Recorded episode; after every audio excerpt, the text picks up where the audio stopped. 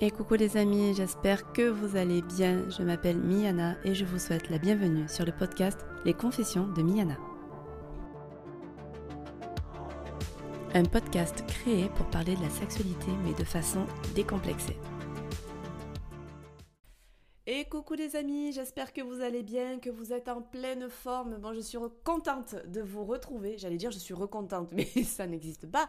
Je suis contente de vous retrouver sur ce podcast pour le tout vrai premier épisode des Confessions de Miiana. Et aujourd'hui, on va parler du libertinage. Pourquoi du libertinage? Eh bien, si vous avez écouté le podcast de présentation que j'ai mis en ligne, vous avez pu voir dans la description que je me présentais en tant que femme mariée, en couple libertin depuis de nombreuses années maintenant. Et j'ai eu énormément de questions sur le libertinage. Pourquoi? Comment? Qu'est-ce que c'est? Comment moi je le vivais? Comment moi je le percevais?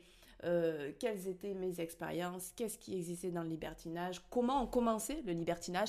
De quelle manière on pouvait même l'amener à sa partenaire ou à son partenaire? Et voilà, tout plein de questions en fait qui tournent beaucoup sur le sujet du libertinage. Du coup, je me suis dit qu'aujourd'hui, pour ce tout premier épisode, on va vraiment commencer par le commencement et je vais vous parler moi de mes débuts dans le libertinage et de comment je l'ai découvert et comment j'en suis arrivée là. Dans un premier temps, je vais vous donner la définition que j'ai trouvée dans larousse.fr du mot libertin. Alors, ils mettent celui qui mène une vie dissolue qui est de mœurs libres.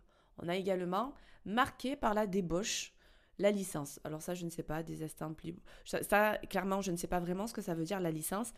Marqué par la débauche, c'est un terme un peu fort, mais effectivement, on peut dire que c'est une vie un peu de débauche, une vie un peu dévergondée. Donc ça, c'est la définition du Larousse. Ma définition personnelle, elle ne tient réellement qu'à moi, puisque c'est la manière dont moi je le vis et dont je perçois le libertinage. Pour moi, c'est un état d'esprit, clairement. Un état d'esprit avec une façon de penser, un esprit très libéré, très ouvert, avec l'envie en fait de vivre des expériences et de voir ce qui plaît ou ce qui ne plaît pas. Voilà, ça c'est ma propre définition. Je ne dis pas qu'elle est juste, mais elle m'appartient. Parce qu'il faut savoir que le libertinage, il se vit réellement, il est propre à chacun en fait. Il est propre à chacun en tant qu'individu et il est propre aussi à chaque couple. Puisque chaque couple ne vit pas le libertinage de la même manière que mon couple par exemple. Ou moi je ne vis pas de la même manière le libertinage que mes amis. Enfin voilà. Donc c'est vraiment pour moi c'est très vaste au niveau de la définition parce que ça rassemble énormément de choses. Ce que je peux vous dire, c'est que au tout début, on a toujours une vision du libertinage. On voit quelque chose de sale, entre guillemets. Je mets bien des guillemets parce qu'en fait, ce n'est pas ça du tout. Mais la société, l'éducation qu'on peut avoir, quand on commence à entendre parler de libertinage, souvent, c'est référé à des gens qui sont vraiment dans la dépravation. Et je trouve que c'est très dur comme jugement quand on ne connaît pas, en fait, parce qu'on est faussé, clairement, on est faussé. Pour vous raconter un petit peu donc, l'anecdote moi, du départ de mon libertinage, quand j'ai rencontré mon mari il y a 11 ans bientôt, on venait de se rencontrer et on a parlé de ce qu'on aimait, de ce qu'on n'aimait pas. Enfin, on faisait connaissance, comme tout couple au tout début de chaque relation, bien sûr. Sauf que là, très vite, on était à l'aise et on a parlé de ce qu'on aimait d'un point de vue sexualité. Alors moi, j'étais sur la retenue puisque, bien évidemment, je jouais la femme très prude à l'époque. Et mon homme m'a simplement dit que lui, il était allé une fois au Cap d'Agde et qu'il avait aimé pour l'ambiance, pour les gens, etc. Et qu'il l'avait juste vu comme ça qu'il pouvait s'y passer, mais il avait vu rapidement, mais il n'avait rien fait, rien pratiqué. Enfin, il était, c'était vraiment de passage et il avait accroché avec cette notion de libertinage et cette façon de vivre en fait, surtout au Cap d'Agde qui est quand même très, pour commencer le Cap d'Agde c'est quand même très très chaud. Passons. Et effectivement, moi quand il m'a dit ça, je me suis dit mon Dieu, mais qu'est-ce que c'est? Et je lui ai dit, tu sais moi le libertinage, chacun fait ce qu'il veut, mais c'est pas du tout mon délire. parce que j'avais cette vision erronée du libertinage et du fait que ce soit sale. Et puis finalement, comment dire, il y a que les imbéciles qui ne changent pas d'avis. Je suis une personne très curieuse de la vie, je me pose 36 millions de questions sur l'être humain, le pourquoi du comment. Et en fait, un matin, je me suis réveillée et je lui ai dit, ça faisait 2 ans qu'on était ensemble, donc ça va faire 9 ans, cette histoire-là. Il y a 9 ans, un matin, je me lève et je lui dis, écoute, j'ai envie d'aller voir le Cap d'Agde parce que de ce que tu m'en as parlé, parce qu'on continuait d'en parler de temps en temps, de ce que tu m'as dit, il y a quelque chose qui me... Voilà, je veux voir un petit peu, je veux voir comment ça se passe. Je suis curieuse et je veux y aller, je veux voir. Et nous voilà partis un week-end à faire l'aller-retour en fait au Cap d'Agde. Heureusement qu'on n'habite pas excessivement loin. On prend la voiture et en fait on arrive là-bas et bon déjà il y a ce côté naturisme que je ne connaissais pas, qui m'a personnellement énormément aidée pour tout ce qui est l'accord avec le corps, c'est-à-dire vivre dénudé devant des gens qui vivent également dénudés devant vous, c'est quand même très particulier. C'est vrai que ça a été une énorme thérapie pour moi, pour le physique. J'ai appris à accepter et à apprécier mon corps grâce au naturisme. Mais ça, c'est un autre sujet que j'aborderai dans un autre podcast, on ne parlera que de ça. Là, on reste vraiment sur le côté libertin. Bref, et j'ai vu du coup, en arrivant sur le Cap d'Agde, ben, cet état d'esprit, ces gens qui étaient là, mais d'une liberté, et qui venaient de toutes parts dans le monde, et c'est ça aussi qui est fou, c'est qu'on se dit en fait, il y a énormément de personnes qui sont attirées et qui vivent le libertinage, mais c'est impressionnant. Et quand on était au Cap d'Agde, je me suis dit, mais cette liberté d'esprit, les gens sont bien, je les sentais bien. C'est ce que ça reflète, en tout cas pour moi ça reflète ça, les gens qui ont sourire, qui vivent comme ils l'entendent, qui ne se cachent pas, ces personnes qui 365 jours par an sont obligées de se contenir, de se retenir parce que le regard, le jugement du voisin, de la famille, des amis, peu importe, là ils sont là-bas et dans ce milieu-là ils vivent pleinement leur vie comme ils l'entendent, et ça c'est quelque chose qui m'a waouh, ça m'a soufflé parce que je me suis dit, mon Dieu, mais je m'y retrouve en fait. Je m'y retrouve et je ne pensais pas du tout m'y retrouver.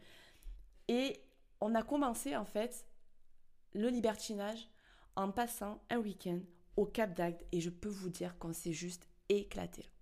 Alors dès le départ, on n'a pas commencé à faire des tas de choses, bien entendu, puisque quand on découvre quelque chose, ben, on y va à tâtons, on ne se jette pas dans la gueule du loup comme ça. Nous, on est très frileux quand même sur certaines choses. Et puis bon, on était au tout début de notre relation. Enfin, ça faisait 2 ans. Donc, on s'est pas dit, on va aller s'échanger à droite, à gauche. Non, pas du tout. On a pris énormément de recul. On s'est beaucoup posé de questions. Et surtout, on a énormément parlé. Et ça aussi, quand on est en couple, notamment libertin, mais quand on est en couple tout court, j'ai envie de vous dire, la communication avec votre conjoint, votre conjointe, elle est primordiale. Quand on est revenu de ce week-end-là, on s'est posé, on s'est remis nos émotions, on a vu des choses que je ne pensais pas voir un jour et j'ai commencé à me lâcher et à lui expliquer les fantasmes que j'avais, puisque jusque-là j'avais honte des fantasmes que je pouvais avoir et je n'en parlais à personne, ni même ma meilleure amie à l'époque. Enfin, c'était vraiment un sujet très tabou et c'était dans mon jardin secret, fermé à clé, enterré, enfin voilà. Et c'est vrai que ça m'a permis là justement de dire à mon homme, bah écoute, c'est vrai que bah, ça m'a plu de voir ça, j'aimerais tester, ça m'intrigue, j'aimerais. Et en fait, on a vraiment débuté petit à petit. Et c'est là qu'on s'est rendu compte, autant l'un que l'autre, que le libertinage, ce n'est pas que l'échangisme. Et ça, il faut vraiment en être conscient. Donc après ce petit week-end-là et ces moments d'introspection, de questions et de savoir un petit peu qu'est-ce qui nous plairait, de quoi on aura envie, de quoi l'un aura envie, de quoi l'autre aura envie également, on s'est penché vraiment sur les différentes sortes de libertinage et c'est là qu'on a appris donc qu'il y avait différentes pratiques, mais on n'avait pas les noms en fait tout simplement. On savait, on peut connaître les différentes pratiques mais sans avoir les noms. Et effectivement, le libertinage, ce n'est pas que l'échangisme, contrairement à ce qu'on peut savoir en fait dans notre jeune vie, c'est de se dire ben oui, être libertin c'est échanger. Non, pas du tout, il y a différents types de libertinage. Donc effectivement il y a l'échangisme donc qui veut dire ce qui veut dire, ce qui signifie, enfin qui veut dire ce que ça veut dire clairement, hein, échanger son partenaire ou sa partenaire avec un autre couple en étant ensemble, d'accord, par exemple dans une même pièce. Ensuite il y a le candolisme. Le candolisme, c'est quand l'un des deux partenaires va regarder son partenaire ou sa partenaire en plein débat sexuel avec d'autres couples ou d'autres hommes. Voilà. En fait, c'est le fait de regarder, de se mettre de côté et de regarder qui crée une excitation, je vous l'avoue, très excitante. Une excitation excitante. Pour vous dire à quel point c'est excitant. Ensuite, nous avons le mélangisme. Le mélangisme, c'est surtout une pratique, on va dire de préliminaire, où il n'y a pas de pénétration. Voilà, donc chacun va s'amuser ou peut s'amuser. Par exemple, nous, au début, je m'amusais avec les couples, avec les hommes, avec les femmes. Et mon homme ne s'amusait qu'avec moi. Voilà, par exemple. Ça, on était plus dans le mélangisme. Et puis, au fur et à mesure, il a commencé à tout doucement à s'occuper d'autres femmes. Voilà. Ensuite, il y a les différents trios. Donc, les différents trios, ben, il y a le homme, homme, femme et le femme, femme, homme.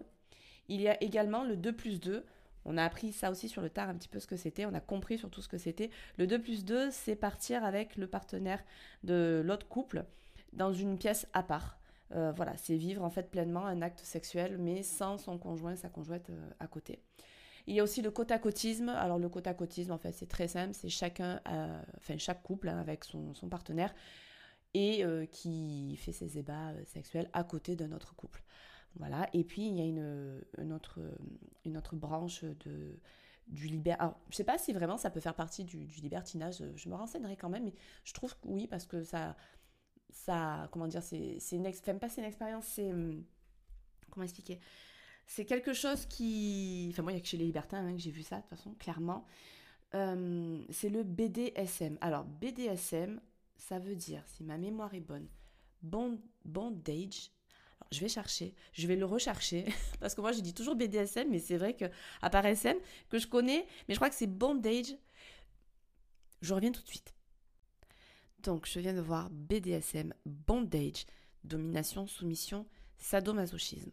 Comme ça peut faire très peur, mais je vous rassure qu'il y a les gens qui vont pratiquer ça de manière très poussée, à l'extrême, et puis les personnes qui vont juste...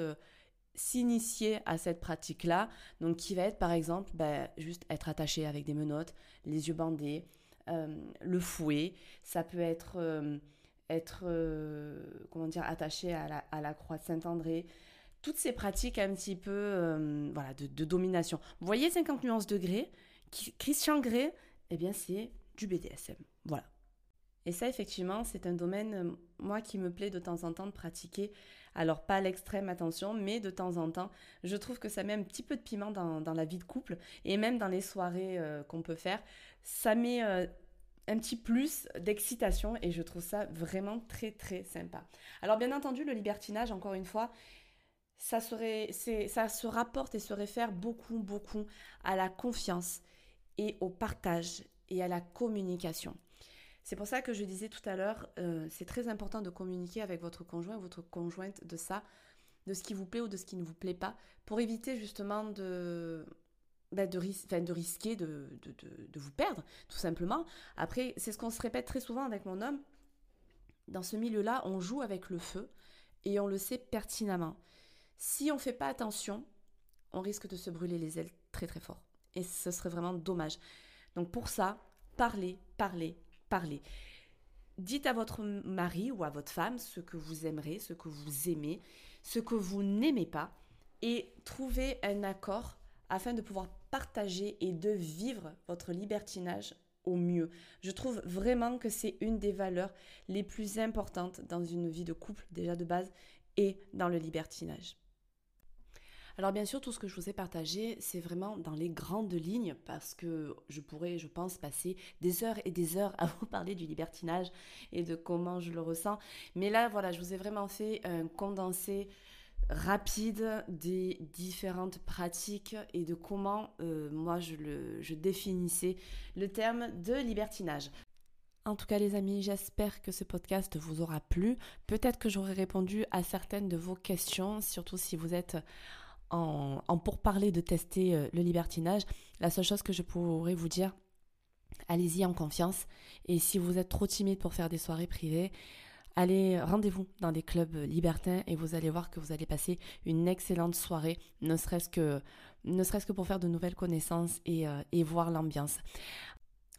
Les amis, je vous retrouve dans un prochain épisode le mois prochain où je vous parlerai davantage de mes expériences, les bonnes comme les moins bonnes, les surprises que j'ai pu avoir les premières fois. Et on rentrera un petit peu plus en détail, ce sera un petit peu plus caliente. Je vous embrasse bien fort, prenez bien soin de vous, faites attention à vous et surtout, profitez de la vie au maximum. Je vous embrasse, je vous dis à très très vite.